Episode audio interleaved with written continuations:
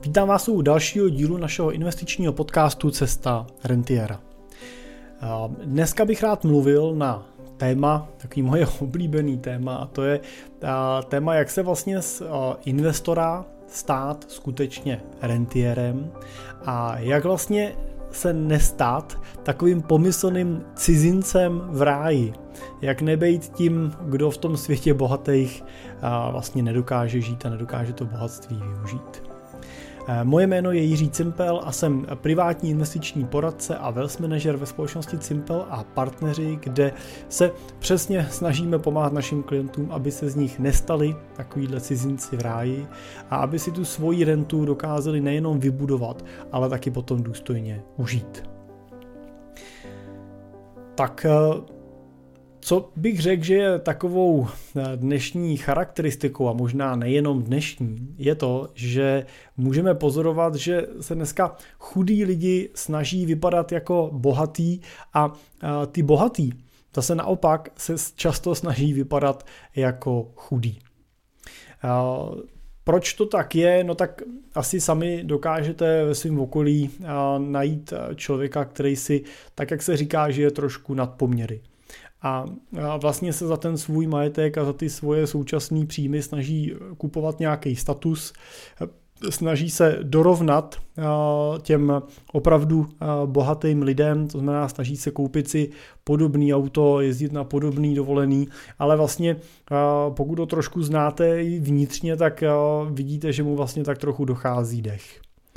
No a naopak zase na té druhé straně můžete zjistit, že v určitém okamžiku ten váš majetek dosáhne takový úrovně, že si prakticky můžete koupit cokoliv jste si kdy v průběhu života přáli a tím, že máte tu možnost si ty věci koupit, tak se často mění i ta vaše motivace si je koupit. Protože většinou chceme to, co nemůžeme úplně mít a potom toužíme a na tom pracujeme. Ale pokud už to mít můžete a to, abyste to měli, je otázka jednoho kliknutí, tak najednou často zjistíme, že to vlastně úplně nutně nepotřebujeme. Takže často potom lidi bohatý, opravdu bohatý, jezdí velmi spokojeně v úvozovkách horšíma nebo obyčejnějšíma autama, žijou v normálních domech, jezdí často na normální dovolený a nemají potřebu vlastně ten svůj statut dávat nijak na odiv. Je taky důležité si uvědomit, že 80% bohatých dneska pochází z chudých poměrů.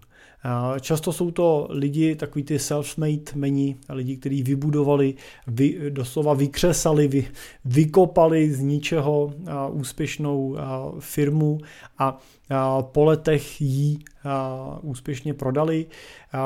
A proč ten, i ten podcast se jmenuje Cizincem v ráji? No protože často potom najednou zjišťují, že se dostali ze situace, kdy žili celý život jako, řekněme, spokojená střední třída, pracovali za mzdu, měli služební auto, jezdili na normální dovolený, na účtu měli dostatečnou rezervu, ale ne nijak pohádkovou, takže najednou se dostali do situace, kdy po prodeji firmy nebo po prodeji nějaké nemovitosti jim na účtu přistály desítky nebo stovky milionů korun a oni teda zjistili, že jsou i v tom, v tom číselném vyjádření skutečně bohatí. No a to sebou nese určitý a, rizika. Často se dostanou do situace, kdy najednou mi sami vypráví o tom, že, že vlastně rodina a přátelé úplně neví, jak se s nima mají potom z bohatnutí jako bavit, jestli mají nějak změnit ten styl, jestli je ještě můžou pozvat na tu e, zahradní party, co dělá, jestli ještě to pro ně bude dost dobrý, jestli s nima ještě pojedou na tu dovolenou do kempu do Chorvatska, kde hrajou celý pobyt volejbal, nohybal a chodí se koupat do moře, jestli to není blbý, jestli ten kemp přece by neměl být dražší a tak dále. Z druhé strany ty nově příchozí investoři do světa bohatých taky často zjišťují, že bohatý jsou většinou uzavřený a úplně nevítají noví členy jejich skupiny s otevřenou náručí. No a tak se musí naučit nový pravidla, musí se naučit a získat nějaké nové dovednosti, ale kde, jak a od koho to mají udělat. Aby právě se z nich nestali ty pomyslní cizinci v ráji, v tom světě bohatých, který si tam nedokážou vlastně poradit a najít tu svoji cestu. Já jsem měl minulý týden jednání s našima klientama, který developují nemovitosti, staví domy v Praze a ten jejich ředitel toho projektu mi vyprávěl, jak se nedávno potkal s člověkem, který byl upřímně nešťastný a zoufalý z toho, že po prodeji takového pozemku dostal na účet přes 250 milionů korun. A to není účelem bohatství. No, bohatství vás, vás nemá způsobovat zoufalství, ale pokud k němu přijdete v sumě a formě, na kterou nejste úplně připravený, tak to ten váš život může významně komplikovat. I proto se říká, že s tím okamžikem, kdy vstoupíte do světa bohatých, vám vlastně začínají tíkat hodiny. Začíná odtíkávat, začíná se odpočítávat čas, kdy ten svět bohatých odpustíte. Říká se, že se jde velmi těžko dovnitř, ale ven to jde extrémně snadno a často velmi rychle. A většina bohatých rodin přijde o svý bohatství během dvou až tří generací. Nemusí o něj přijít, protože by je někdo okrad, jo, nebo protože by ho úplně rozfofrovali. Ale ono, musíte si uvědomit, že v principu věci o něj vlastně přijdete, pokud ho nebudete úplně řídit, tak o něj přijdete už jenom tím, že ho budete dědit. Vy máte 100 milionů, máte, máte tři děti, to znamená 100 milionů se rozdělí na třetiny a najednou je z toho 33 milionů pro každý z těch dětí. Každý z vašich dětí bude mít další tři děti. Rázem už se těch jejich 33 milionů dělí na další tři díly a už je z toho jenom 10 milionů. A 10 milionů už je suma samozřejmě, která v dnešní době v podstatě často nestačí ani na pořízení jednoho jednoho nějakého rozumného bytu. Takže to už není úplně, to už není úplně bohatství, který by se potom mezigeneračně nějak zásadně dlouho přenášelo. A vidíte, jsme ve třetí generaci. Takže největší chyba nově zbohatnutých je v tom, že věří, že automaticky znají cestu k tomu, jak se v tom novém světě adaptovat, jak se v něm přizpůsobit a jak v něm žít. A často mají pocit, že můžou žít úplně stejně, jako žili do této doby, což sebou nese svoje rizika a za chviličku se na ně podíváme. A ještě předtím, než, si, než se podíváme na ty rizika toho přechodu, tak se pojďme zkusit zařadit a umístit do nějakého profilu bohatého člověka. My rozlišujeme na takových devět základních eh, profilů eh, bohatých eh, lidí. Tím prvním typem je, mohli bychom ho nazvat, rodinným stevardem, takový family steward. Je to někdo, kdo se zaměřuje na rodinu, někdo, kdo velmi intenzivně pracuje na nějaký rodinný politice, na takovým takzvaným family governments. Často jsou to tvůrci různých rodinných ústav a rodinných bank a dalších vlastně dalších věcí. A, a vlastně se většinou titulují a řadí do takové role jako správce majetku. Staví se do té role, kdy ten majetek nevnímají jako svoje výluční vlastnictví, ale vnímají ho jako nějaký dědictví, který spravují a jejich úkolem ho předat dál. Často je tohle pohled pohledem třeba šlechtických rodů, šlechtických rodin lidí, kteří k tomu majetku přišli tím, že ho dostali po svých předcích a vnímají to, že by ho měli v průběhu toho svého života dobře spravovat, udržovat a úspěšně ho předat zase dalším generacím. To znamená, cítí se vlastně jako takovým, takový dočasný správce toho majetku. Druhým profilem je profil člověka, který by se mohli nazvat nezávislým. A to je zase někdo, kdo se zaměřuje třeba na, na finanční bezpečí a nebo na finanční nezávislost. A je to někdo, kdo se snaží nevytvářet si na nikom žádný pocit závislosti, takže třeba ho můžete poznat podle toho, že on bude mít dobrý důchodový plán na to, jak zabezpečí sám sebe ve chvíli, kdyby se nemohl o sebe starat. Nebude chtít zůstat závislý na svých příbuzných a dětech, ale bude schopný se finančně zabezpečit tak, aby se o něj velmi kvalitně postaral nějaký profesionál nebo někdo profesionální bázi, aby se nestal, aby nebyl na obtíž a aby právě nebyl závislý na tom, jak se k němu někdo jiný postaví. A tohle se nese celým jeho, jeho životem. Nezávislost a finanční bezpečí jsou pro něj prioritou číslo jedna. Dalším takovým typem, musím říct, že relativně častým mezi našima klientama je afluent nebo akumulátor, anebo můžeme říkat taky střadatel. Je to profilově je to člověk, který celý život, každý měsíc ušetří nebo utratí míň, než vydělal a to, co ušetří, odkládá a investuje. A většinou je pro ně společným jmenovatelem to, že žijou velmi skromně, rozumně. Neutrácí peníze za zbytečnosti, dvakrát otočí tu korunu v ruce, než ji vydají.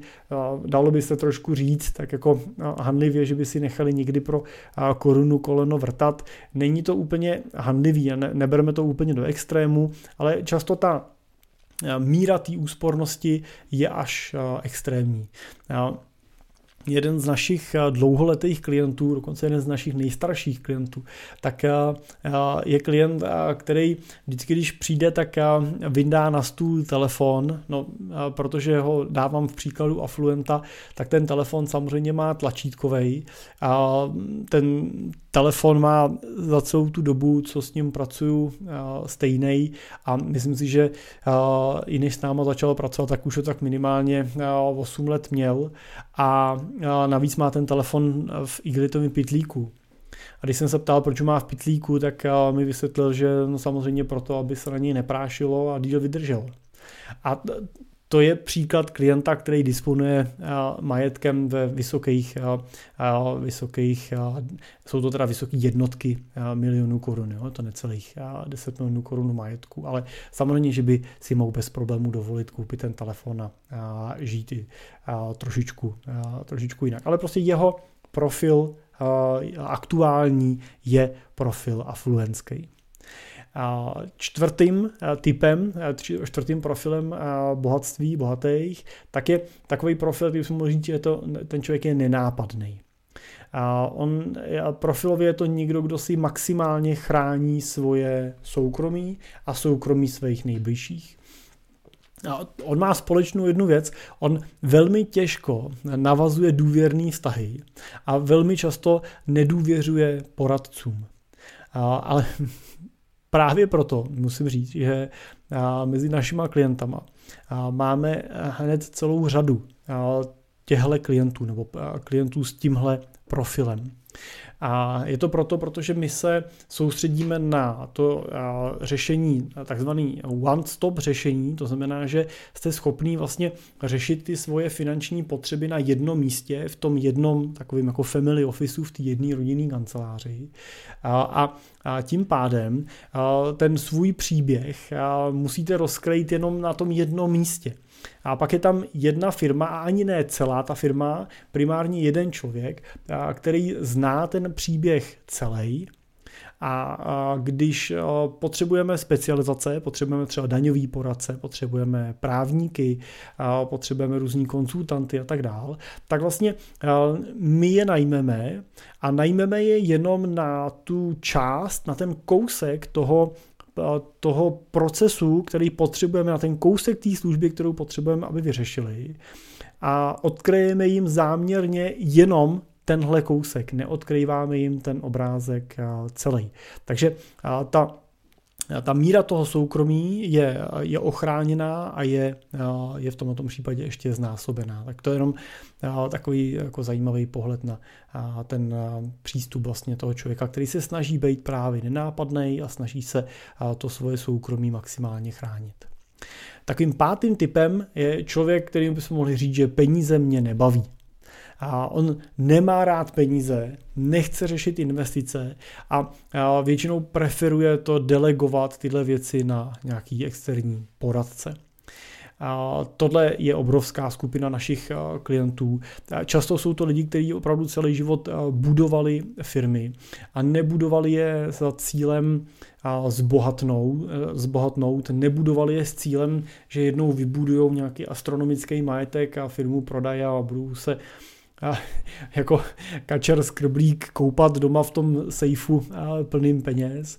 A oni prostě budovali ty firmy, protože je to bavilo, protože jim to přišlo jako jejich povinností, protože mnoho z těchto investorů jsou lidi, kteří získali ty podíly v těch svých firmách třeba v rámci, v rámci privatizace a koupili je proto, protože by ta firma jinak třeba zkrachovala, protože prostě to byl dobrý projekt, ale špatně uchopený a, udělali z těch socialistických firm obrovský skvěle fungující firmy s mezinárodním přesahem a firmy, které se fantasticky starají o svoje zaměstnance a o svůj region.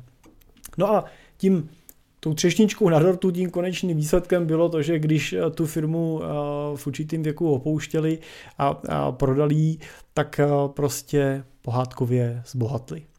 Ale nebyl to ten primární cíl a nebyl to ten účel a oni rádi, oni jsou zvyklí celý život využívat různý profesní, profesní specializace kolem sebe, byli zvyklí mít svůj tým právníků, daňových poradců, byli zvyklí mít manažerský tým, HRisty, marketingový specialisty a tak dál.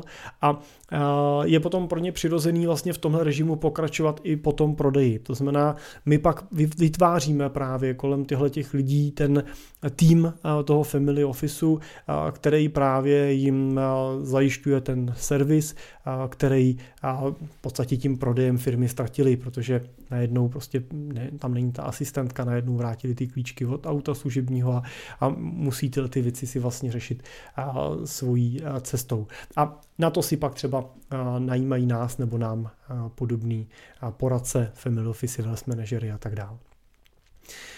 Oni si většinou uvědomují hodnotu svého času a chtějí ten čas trávit jiným způsobem než zprávou těch peněz. To dělali vlastně do teďka v rámci té firmy a teď se chtějí bavit jinak. A nebo se třeba věnují různý konzultační poradenské činnosti a tak dále, ale nechtějí prostě sedět nad tím počítačem a řešit, kde mají co koupit a prodat. Tak tím šestým profilem je profil inovátora. To je člověk, který rozumí investicím a on preferuje přelomové myšlenky, produkty a služby. On prostě investuje proto, protože to je trendy a protože tohle je něco, co je disruptivní, to, co změní svět. Takže když kupuje akcie, tak hledá přesně tenhle ten typ investic. Když hledá jiný investice, tak on třeba koupí kryptoměny, protože ne, ne protože chce spekulovat tak extrémně na růstu, ale protože to je destruktivní technologie, je to decentralizovaná, decentralizovaná měna a, a chce vlastně podpořit ten, ten nápad a tu myšlenku a tak do toho investuje. A to je přístup, přístup inovátora a to vyhledávání těchto inovátorských přístupů a myšlenek a hledisek. Inovátoři často investují sami, protože je to baví, protože tím žijou. A když jsou třeba našima klientama, máme nějakou část klientů tohoto tím přístupem, tak oni si investují svoji část tím inovátorským způsobem a my řešíme ten bezpečnostní polštář. A sedmým profilem je profil, který bychom mohli nazvat magnát. A to je člověk, který ho motivuje síla, motivuje ho podnikání a, a ta síla, kterou vlastně s tím vytváří. E, je to někdo, kdo se profilově cítí dobře v té roli manažera, ředitele, někdo, kdo může rozhodovat, někdo, kdo když něco řekne, tak ostatní poslechnou, někdo, koho se ostatní ptají na názory. Je to někdo, kdo chce mít plnou kontrolu nad věcmi, které se kolem něj dějou. Osmý, předposlední profil je profil VIP. Je to profil člověka, který, který je a, takovou a, celebritou. On chce být v té společnosti a, hvězdou, a, chce být a, a, tím, na koho se ostatní dívají. Když si koupí auto, tak to bude auto extravagantní, aby se všichni otočili. Když si postaví barák, tak to bude barák, který bude nejlepší v té v lokaci. A když pojede na dovolenou, pojede na dovolenou, kterou a, může a, ty ostatní oslnit, natchnout. Je to prostě VIP, důležitý je pro něj status a prestiž. No a posledním profilem je profil gamblera. A gambler už se samotného názvu hledá vzrušení, hledá maximální zisk, hledá nějakou akci. To znamená, oproti tomu, magna, oproti tomu inovátorovi, který si koupí kryptoměny, protože je to trendy a protože je to disruptivní technologie, tak ten gambler eh, si koupí kryptoměny, eh, protože to je vzrušující, protože se může dívat na ty grafy a každou tu vteřinu vidí nějakou změnu a je to pro něj akční a může to vydělat strašně peněz. A teď jsme definovali devět základních profilů a to, co je zásadní, je eh, sami se zeptat, našli jste se? Výhoda podcastu je, že se můžete přehrát zpátky, pustit si znova tu část s devíti profilama a zkuste se sami zařadit do toho, jak se dneska na svůj majetek, na bohatství a na investice díváte. Z jakého toho profilu dneska k tomu majetku přistupujete. Protože je důležité uvědomit, že ten profil není fixní.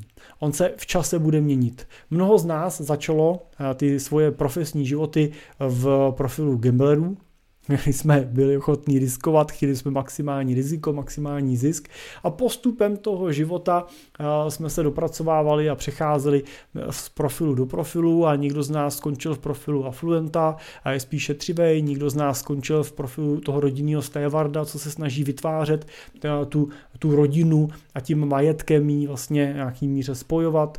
A někdo zase v průběhu toho života zjistil, že pro ně je klíčová nezávislost a hledá tu svobodu. Je důležité vlastně si uvědomit, kde se dneska nacházíte, a taky si říct, jestli tam, kde dneska jste, vám to vyhovuje, a, a, a nebo směřujete ještě do nějakého profilu dál. A pak se snažte pochopit a poznat ten profil, kde jste, anebo kam míříte a tak, takový lidi kolem sebe hledejte a takový plán kolem sebe potom konstruujte. Plán uspůsobený právě tomu vašemu profilu. A a já jsem slíbil, že se budeme bavit i o tom, jaký jsou ty základní přístupy, se kterými se setkávám, když někdo zbohatne. A tím zbohatnutím tady myslím tím okamžikem, teda, kdy si to sami připustíte, to, což často je ta chvíle, kdy vám skutečně po tom prodeji přistanou ty peníze na účtu, ať už to byl prodej firmy, anebo to byl uh, prodej uh, nemovitosti, nebo to bylo dědictví. Uh, přichází určitý okamžik, kdy najednou se na ten účet podíváte a řeknete si, ale já opravdu teda jsem bohatý a najednou vlastně můžu v úvozovkách si pořídit cokoliv, jet kamkoliv a, něco na tom mém životě to mění. A my rozlišujeme tři přístupy k tomu přechodu k tomu bohatství. A představme si to skutečně tak, že se z toho z té střední třídy, to má řekněme z plavby luxusní výletní za oceánskou lodí, tak že se vyloďujete na panenský krásný ostrov s luxusníma hotelama a životem naprosto pohádkovým. A teď vy teda s vašima návykama té střední třídy, toho života na té výletní lodi a přicházíte do tohoto nového světa a jeden z těch přístupů, který můžete mít k tomu vašemu bohatství a majetku, je přístup říkejme mu přístup takový jako odmítající nebo vyhýbající se. Tomhle přístup, pro tenhle přístup je typický to, že máte tendenci přehlížet svůj majetek a, a snažíte se vlastně žít ten život s pocitem, že se nic nezměnilo. Snažíte se vlastně úplně ignorovat to bohatství, který vám leží na vašem účtu a dělat, že není. A ono to tak teda vlastně fakticky i ve skutečnosti je, protože ho nevyužíváte pro svůj život. Často vaše rodina vůbec neví, že takovým majetkem disponujete a na vašem životě se vůbec nic nezměnilo proti té chvíli, než jste prodali a než jste se přesunuli z toho z té střední třídy do té třídy nejvyšší. Většinou se tenhle ten typ lidí cítí uh, tak jako neskažený tím majetkem a snaží se držet si ty svoje postoje a hodnoty, uh, které si přinesli. Ale drží je tak jako zuby nechty.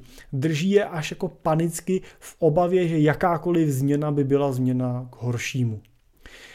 Bojí se, že to bohatství zničí právě ty jejich hodnoty, charakter a vztahy. Je to takový černobílej přístup. Předchozí život je dobrý, a život bohatých je špatný. Není nic mezi. A bojí se, že bohatství zničí jejich rodinu, vztahy, přátelství, vazby, které kolem sebe mají. A jeden z našich klientů prodal fabriku. A prodal tu fabriku na malém městě, a, když jsem se ptal, co je pro něj z pohledu té budoucnosti důležitý, tak on vlastně to definoval, takže říkal, no já nechci na svém životě nic měnit, Vlastně by jsem rád, aby to nikdo ani nepoznal. Já chci mít pořád možnost eh, si zajít večer s chlapama na fotbal a dát si tam klobásu a nechci, aby si na mě všichni prstem ukazovali. No, takže on zůstal eh, se svým eh, starým autem, zůstal v baráku, který teda by nějakou rekonstrukci si zasloužil, ale nechtěl, aby to nikdo viděl, takže, takže mu ji nedal. A vlastně rozhodl se, že nebude jezdit na dovolený, bude se snažit být nenápadný. Druhým příkladem byl klient, jeden z našich velkých klientů, stará se mu desítky milionů korun a každý rok minimálně 2 až 3 miliony přivkládá do svého portfolia, ale když jsem se ptal, kam jezdí na dovolenou, tak říkal do Chorvatska. A říkal, jezdíte někam jako nějaký pěkný hotel, no máte nějaký hezký místo. A on říkal, ne, my jezdíme do kempu, manželka vždycky měsíc dopředu zavaří jídlo do sklenic a já naperu ten kufr pivákama a vyrazíme. Přece tam nebudeme platit za jídlo. A my už spolu děláme dlouho, takže ten jeho přístup se mění, velmi zásadním způsobem se mění. Ale tenkrát to bylo takhle. Já, já, moje klasické otázky, kterými jsem přicházel, byly, a to si týkáme, jsme říkali, a nemohl bys nám letos dát třeba o 500 tisíc mín do toho portfolia a vzít rodinu někam na výlet, jako pořádný výlet. A, a z začátku ta reakce byla taková, ježiš, co bych je, za 500, no co bych. Tak teda první bylo, že přestal zavařovat a, a to jídlo a zašli si na nějaké jídlo a pak už teda byla i nějaká letecká dovolená jo, a, a postupem toho času se učí vlastně využívat ty prostředky vlastně v ten svůj prospěch, protože, já doplním, on už je finančně nezávislý. On už nemusí pracovat. Teď už pracuje jenom proto, že neumí přestat ještě pracovat, ale relativně mladý teda ale učíme ho teď, nebo pracujeme na tom, aby si ty peníze dokázal užívat, aby si uvědomil to, že už nemusí teda přivkládat peníze, anebo nemusí přivkládat tolik a může o to víc si dovolit a trošičku vlastně využít pro tu rodinu. Ale ten jeho primární přístup je vyhýbavý. Dělat, že to není. Dopad na děti je taky eh, celkem citlivý eh, v této úrovni, eh, protože často je to tak, že ty děti už se narodily do nějaké míry bohatství a žijou vlastně jinak, než jste vyrůstali vy, než, než vyrůstali vlastně jejich rodiče. A tady je ten problém to, že vlastně rodiče nenechají v té míře toho bohatství vyrůstat a vlastně jim ani jako neřeknou, nechtějí jim, nechtějí jim říct pravdu vlastně o tom majetku, který mají. Já jsem na tohle téma nedávno diskutoval s mojí klientkou, která prodala svoji firmu, bylo to za skoro 50 milionů a chtěla přispět synovi, který žije v zahraničí na nákup jeho nemovitosti. Ona mu chtěla přispět jenom na tou akontací. A on jí odbil, ono to tak jako, když mi to vyprávila, tak z toho byla až jako dotčená, jí odbil s tím, že že přece je, ona je v invalidním důchodu a nebude přece mu posílat peníze, že on je ten, kdo je bude podporovat a, a jeho vlastně vůbec nenapadlo, kolik peněz mají, vůbec je nenapadlo, jakým majetkem po prodeji té firmy disponují. A je dobrý si uvědomit, že ty děti se tu pravdu jednou dozví. A pak je potřeba si položit otázku, jak se budou v takové chvíli asi cítit. Děti prostě to bohatství s velkou pravděpodobností jednoho dne zdědí a pak přichází fáze, kdy začínají svůj život v bohatství s určitým pocitem nepochopení nebo nikdy pocitem vlastně zrady, že nebyli do toho zapojení, ne, vlastně ne, vůbec neznali tu situaci a, a hlavně začínají na ten život bez jakýkoliv návodu a přípravy, kterou jim jako rodiče můžeme dát. Ten druhý přístup je opačný a to je přístup, řekněme, asimilující nebo přijímající to bohatství. A v tomhle přístupu zase se ten pohled investorů, těch bohatých, vyvíjí trošičku jinak. A oni v tuhle chvíli touží potom, aby ten jejich život vypadal obrazně řečeno jak v turecké telenovele nebo mexický telenovele, nebo doplňte si, co chcete, nebo v, v seriálu Dallas, na který jsme koukali, když jsme byli mladší. Oni prostě chtějí ten svůj žít, život žít ve stylu budeme bohatší než bohatí.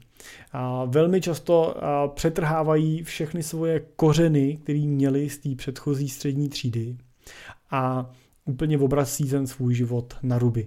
Mění styl svého oblíkání, mění styl svého auta, chtějí samozřejmě extravagantnější auto, v oblíkání, když půjdu do extrému, tak když eh, vaše trenýrky eh, nestojí aspoň tisíc korun, tak eh, je to spíš hadr na podlahu. Mění hudební vkus, mění svoje názory, postoje. Mění, mění to všechno jenom proto, aby se vlastně přizpůsobili tomu novému prostředí a většinou žijou jenom přítomností, žijou jenom pro to, co teď si zažijou, pořídí, uzratí, nakoupí. A bohužel ta jejich cesta zpátky eh, do té v lepším případě teda střední třídy je většinou hodně rychlá.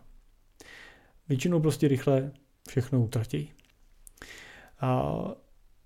Myslím si, že takovým příkladem můžou být lidi, kteří k majetku přišli nějakým takovým jako trošku jako bezpracným způsobem, jo, ale teď to se nechci nikoho dotknout, ale často je to ta cesta, kdy třeba ten majetek vyhrajete, anebo ho nepřipravený zdědíte tak co první, že jo, tak koupíte si vysněný auto, přestěhujete se do vysněného baráku, jezdíte na vysněný dovolený a ne vždycky vám dojde, že s tím barákem a s tím luxusním autem jsou spojený nějaký taky luxusní výdaje, které musíte v průběhu platit neúplně si uvědomíte, že ten majetek musíte taky nějak rozumně investovat a že možná byste neměli utrácet ten majetek jako takovej, ale jenom výnosy, který vám případně ten majetek může vyplácet, protože jinak a místo toho, abyste z té vaší zlatý husy, nebo z té husy, co snáší ty zlatý vejce, utráceli ty zlatý vejce,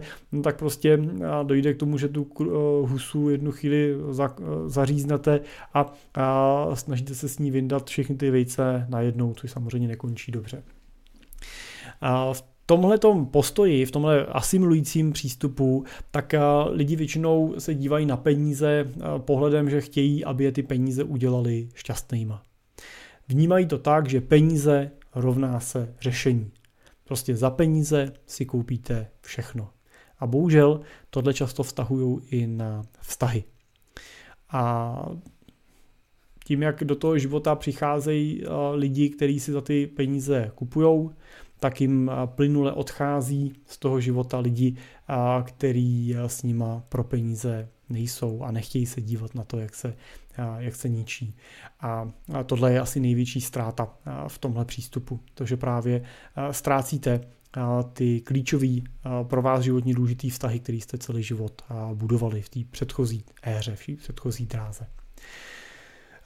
Na rozdíl teda od toho předchozího vyhýbající se přístupu, kde většinou ty investoři věří v to, že peníze jsou zlo, tak v té přijímající bázi věří, že peníze nesou jenom dobro. No a jaký je dopad na děti v tomhletom pohledu? Tak v tomhle přístupu děti žijou ve zlatý kleci a naprosto, ale naprosto neznají reálný svět. Oni vůbec nemají kontakt s tou běžnou realitou, pohybují se ve skupině dětí, které jsou z podobných poměrů, v podobných situací, nemají vůbec šanci se setkat s těma reálnýma jako potížima, reálnýma situacema a do toho života přichází tímhletím dost zasažený, dost postižený. Je potřeba si uvědomit, že děti se učí příkladem. Nestačí jim jenom říct, že mají být skromní a pokorní. Oni to musí vidět. A pokud eh, jim eh, něco takového eh, říkáte z toho z tohohle asimilujícího přístupu, tak bohužel vám to ty děti nesežerou. A ten jejich přístup k, života, k životu bude úplně stejný a pokud to nejste vy, kdo vrátí tu rodinu zpátky do toho, do té střední třídy v lepší přídě, v lepším případě, tak to budou vaše děti. A ta, ta, řekl bych, že v tomto případě smrtelná fráze rodičů je fráze nechci, aby si moje děti museli prožít to, co jsem si musel prožít já sám. A zapomínají na to, že ta jejich osobnost a ten jejich úspěch pochází právě z období nedostatku a právě z těch potíží, které si museli po té cestě projít.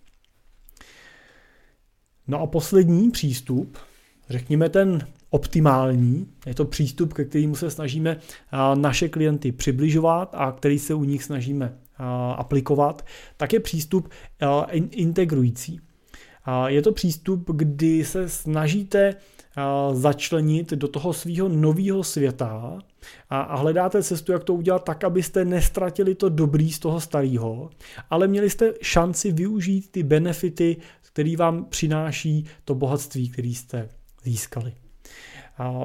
Většinou je pro lidi s tímhle přístupem charakterizující to, že oni chtějí zachovat ty svoje současné vztahy a vazby. Nechtějí přijít a dělají všechno pro to, aby nepřišli o ty svoje přátelé a vztahy, které měli doteďka.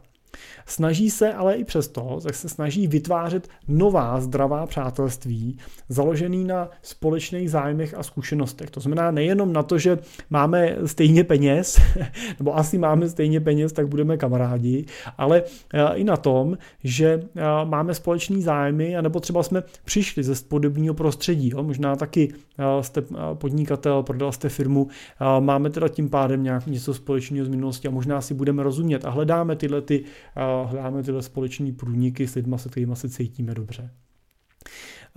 Snaží se vlastně přijmout tu svoji novou identitu ve světě, kde budou sami sebou. Nesnaží se vlastně jako vměstnat do těla a do přístupu někoho jiného. Snaží se najít si tu svoji cestu, ten svůj přístup.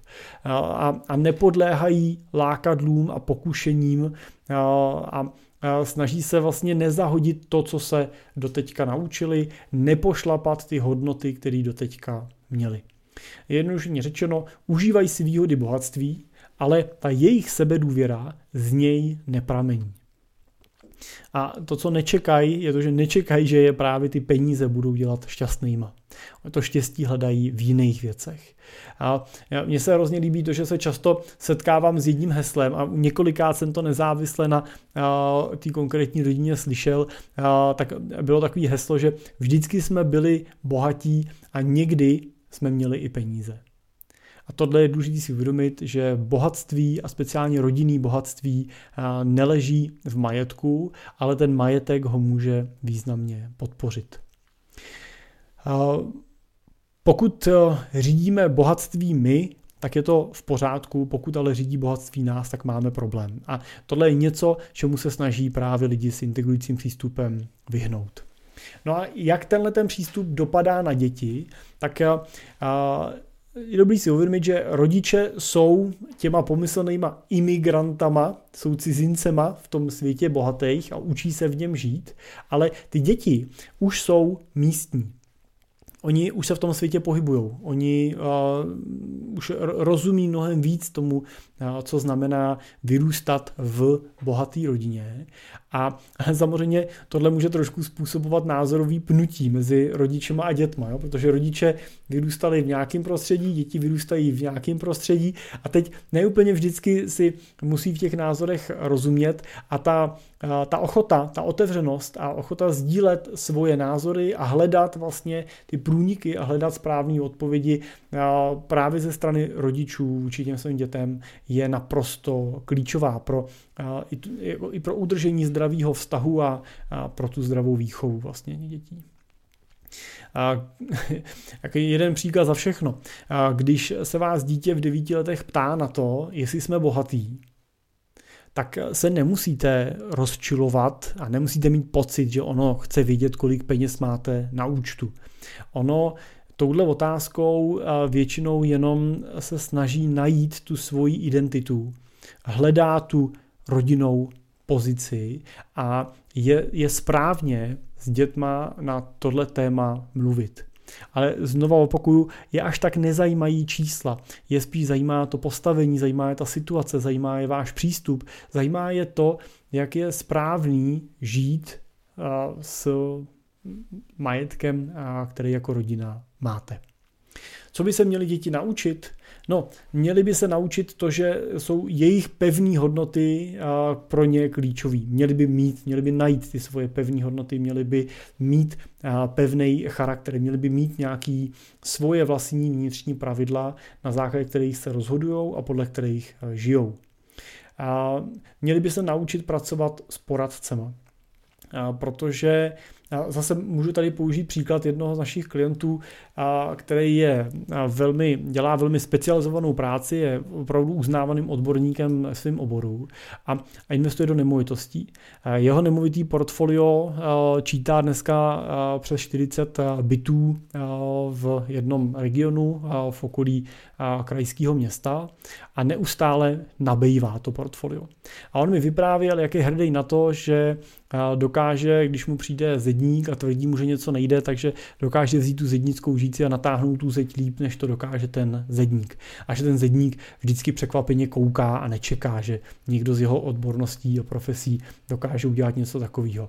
A myslím že to je to, co se snaží učit i děti, aby si dokázali ten byt vlastně opravit sami, když ho koupí. No a já jsem se na ní koukal a ptal, mluvili jsme o tom dál a, a ptal jsem se ho, jestli nepřichází doba na to ten přístup trošku přehodnotit. Jestli v situaci, kdy už dneska spravuje 40 bitů a když bude takhle pokračovat dál, tak jich za pár let bude mít 80, 90, 100, tak jestli ty jeho děti by neměly spíš než to, aby byly dobrýma zedníkama, tak spíš být dobrýma manažerama, který dokážou uh, majetek v takovéhle velikosti řídit. A jestli by spíš neměli mít schopnost právě kolem sebe vytvářet nějaký profesionální tým od uh, správců, realitních makléřů, uh, daňových poradců a, právníků, investičních poradců, který vlastně jim dokážou ten majetek držet pohromadě a efektivně ho řídit, aniž by je to časově sežralo.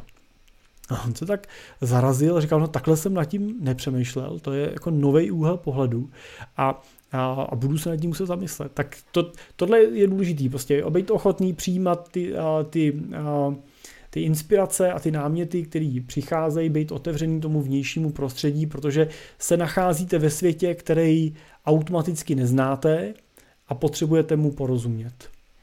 A děti by se určitě měly naučit sdílet to bohatství. To znamená dobro, nějakou míru dobročinnosti, hledat nějaký způsob, jak můžou nějakou část toho svého Eh, jako majetkového štěstí vlastně vracet zpátky. To není samozřejmě žádná povinnost, ale pokud tohle v rámci rodiny děláte, tak eh, do těch dětí automaticky vštěpujete eh, nějakou charakterovou vlastnost, nějakou, jako, nějakou dobrotu, kterou byste chtěli, aby vaše děti měly a vnímali. A měli byste jim pomoct hledat vlastně jejich vlastní cestu, jejich vlastní účel, jejich vlastní cíle. A to, co si myslím, že zásadní, je být tím dobrým příkladem v komunikaci a v tom, jak budujete a vytváříte vztahy v rodině. No tak to je integrující přístup, který považuji za ten správný. Samozřejmě není jediný, proto jsem se snažil ukázat i ty přístupy, i ty přístupy předchozí.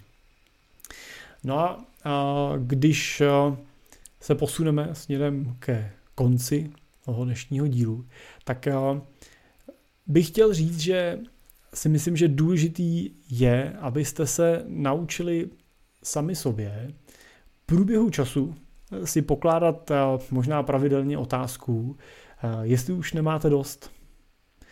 A jestli ještě nemáte, tak tu otázku modifikujte na to, kdy už budu mít dost. Kdy už budu mít dost na to, abych, abych přestal pracovat. Abych začal ten majetek skutečně efektivně využívat.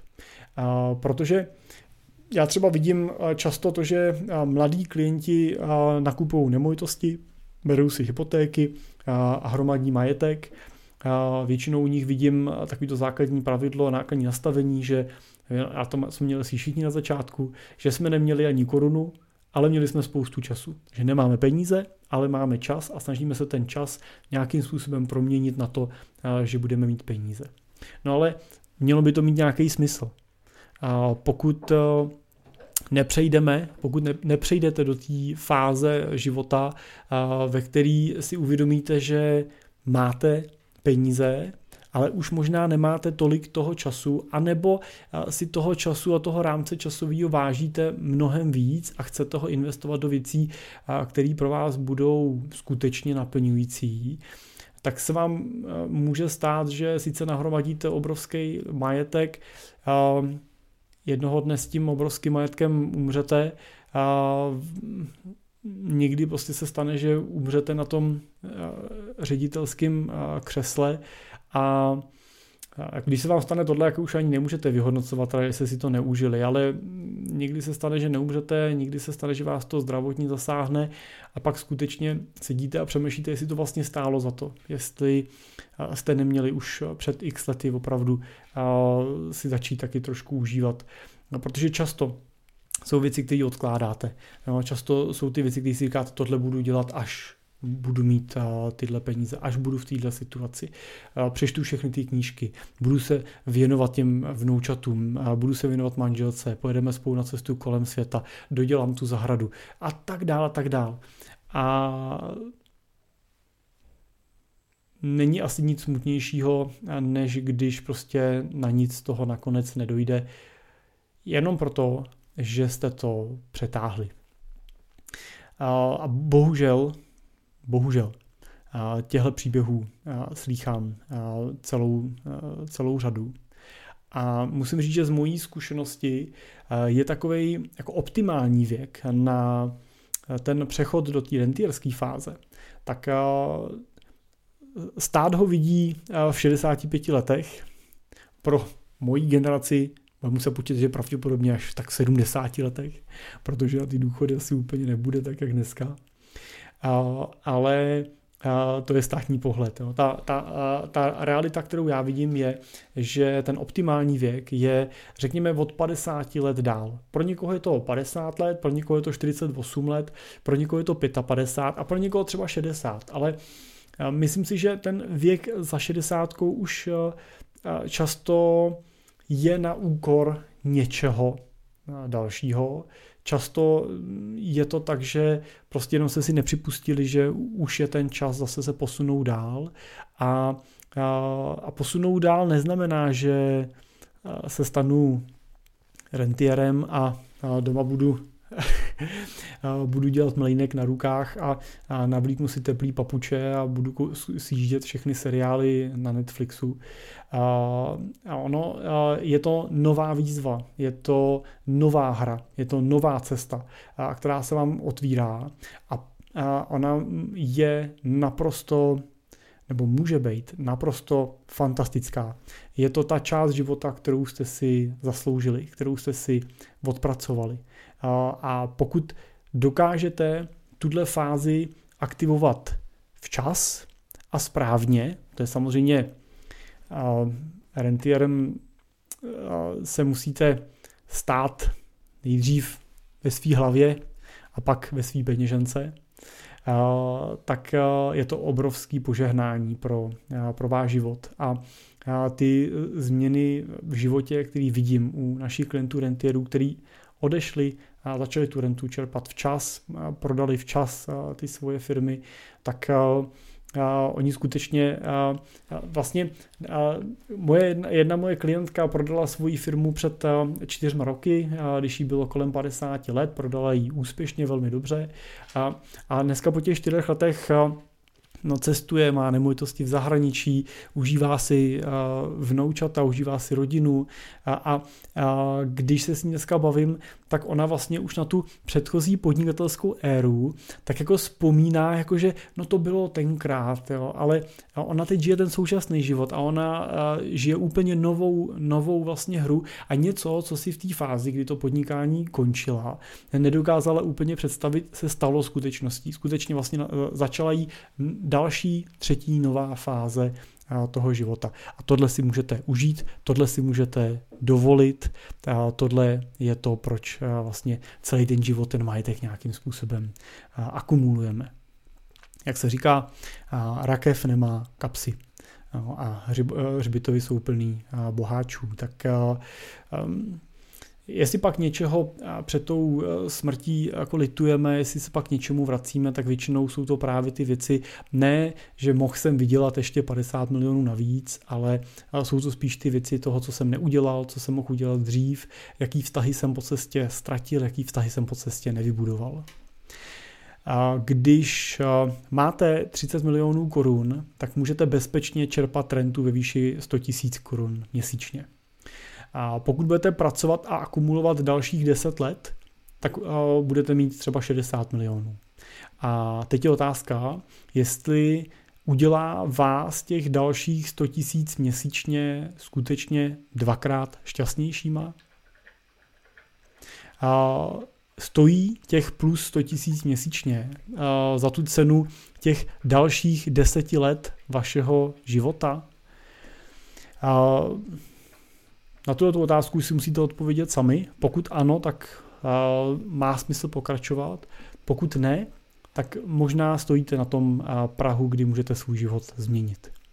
A je důležité si uvědomit, už jsem zmiňoval, že rentierem se stanete rychlejš finančně než emočně. To je většinou takový jako pravidlo. A, a, a mám tam uh, příklad uh, zase třeba klienta, který už má dneska portfolio přes 33 milionů, který mu umožňuje čerpat rentu 110 tisíc měsíčně. A ale on ještě, je, jemu ještě, uh, bylo mu tako nedávno 45 a pořád je ve fázi, kdy si nedokáže úplně představit, uh, že by přestal pracovat, ale třeba u tohoto investora typicky nasazujeme tu první fázi, takový jako předrenty, řekněme, což je fáze, ve které vlastně se k tomu rentilství posouváme tím, že přestáváme akumulovat nový peníze a to, co doteďka ten investor vlastně do toho portfolia doplňoval na měsíční nebo roční bázi, tak vlastně hledáme způsob, jak tyhle prostředky uplatnit v tom jeho životě a, nebo jak naopak vlastně upravit ten svůj pracovní režim tak, že bude pracovat míň, míň času, zbyde mu víc času na to, že se bude moct věnovat už pomaličku věcem, který by postupně chtěl rozvíjet a nebude prostě posílat ty peníze do těch investic, protože už nemusí, protože prostě ten jeho cíl je naplněný a to, že bude mít víc, není špatně, ale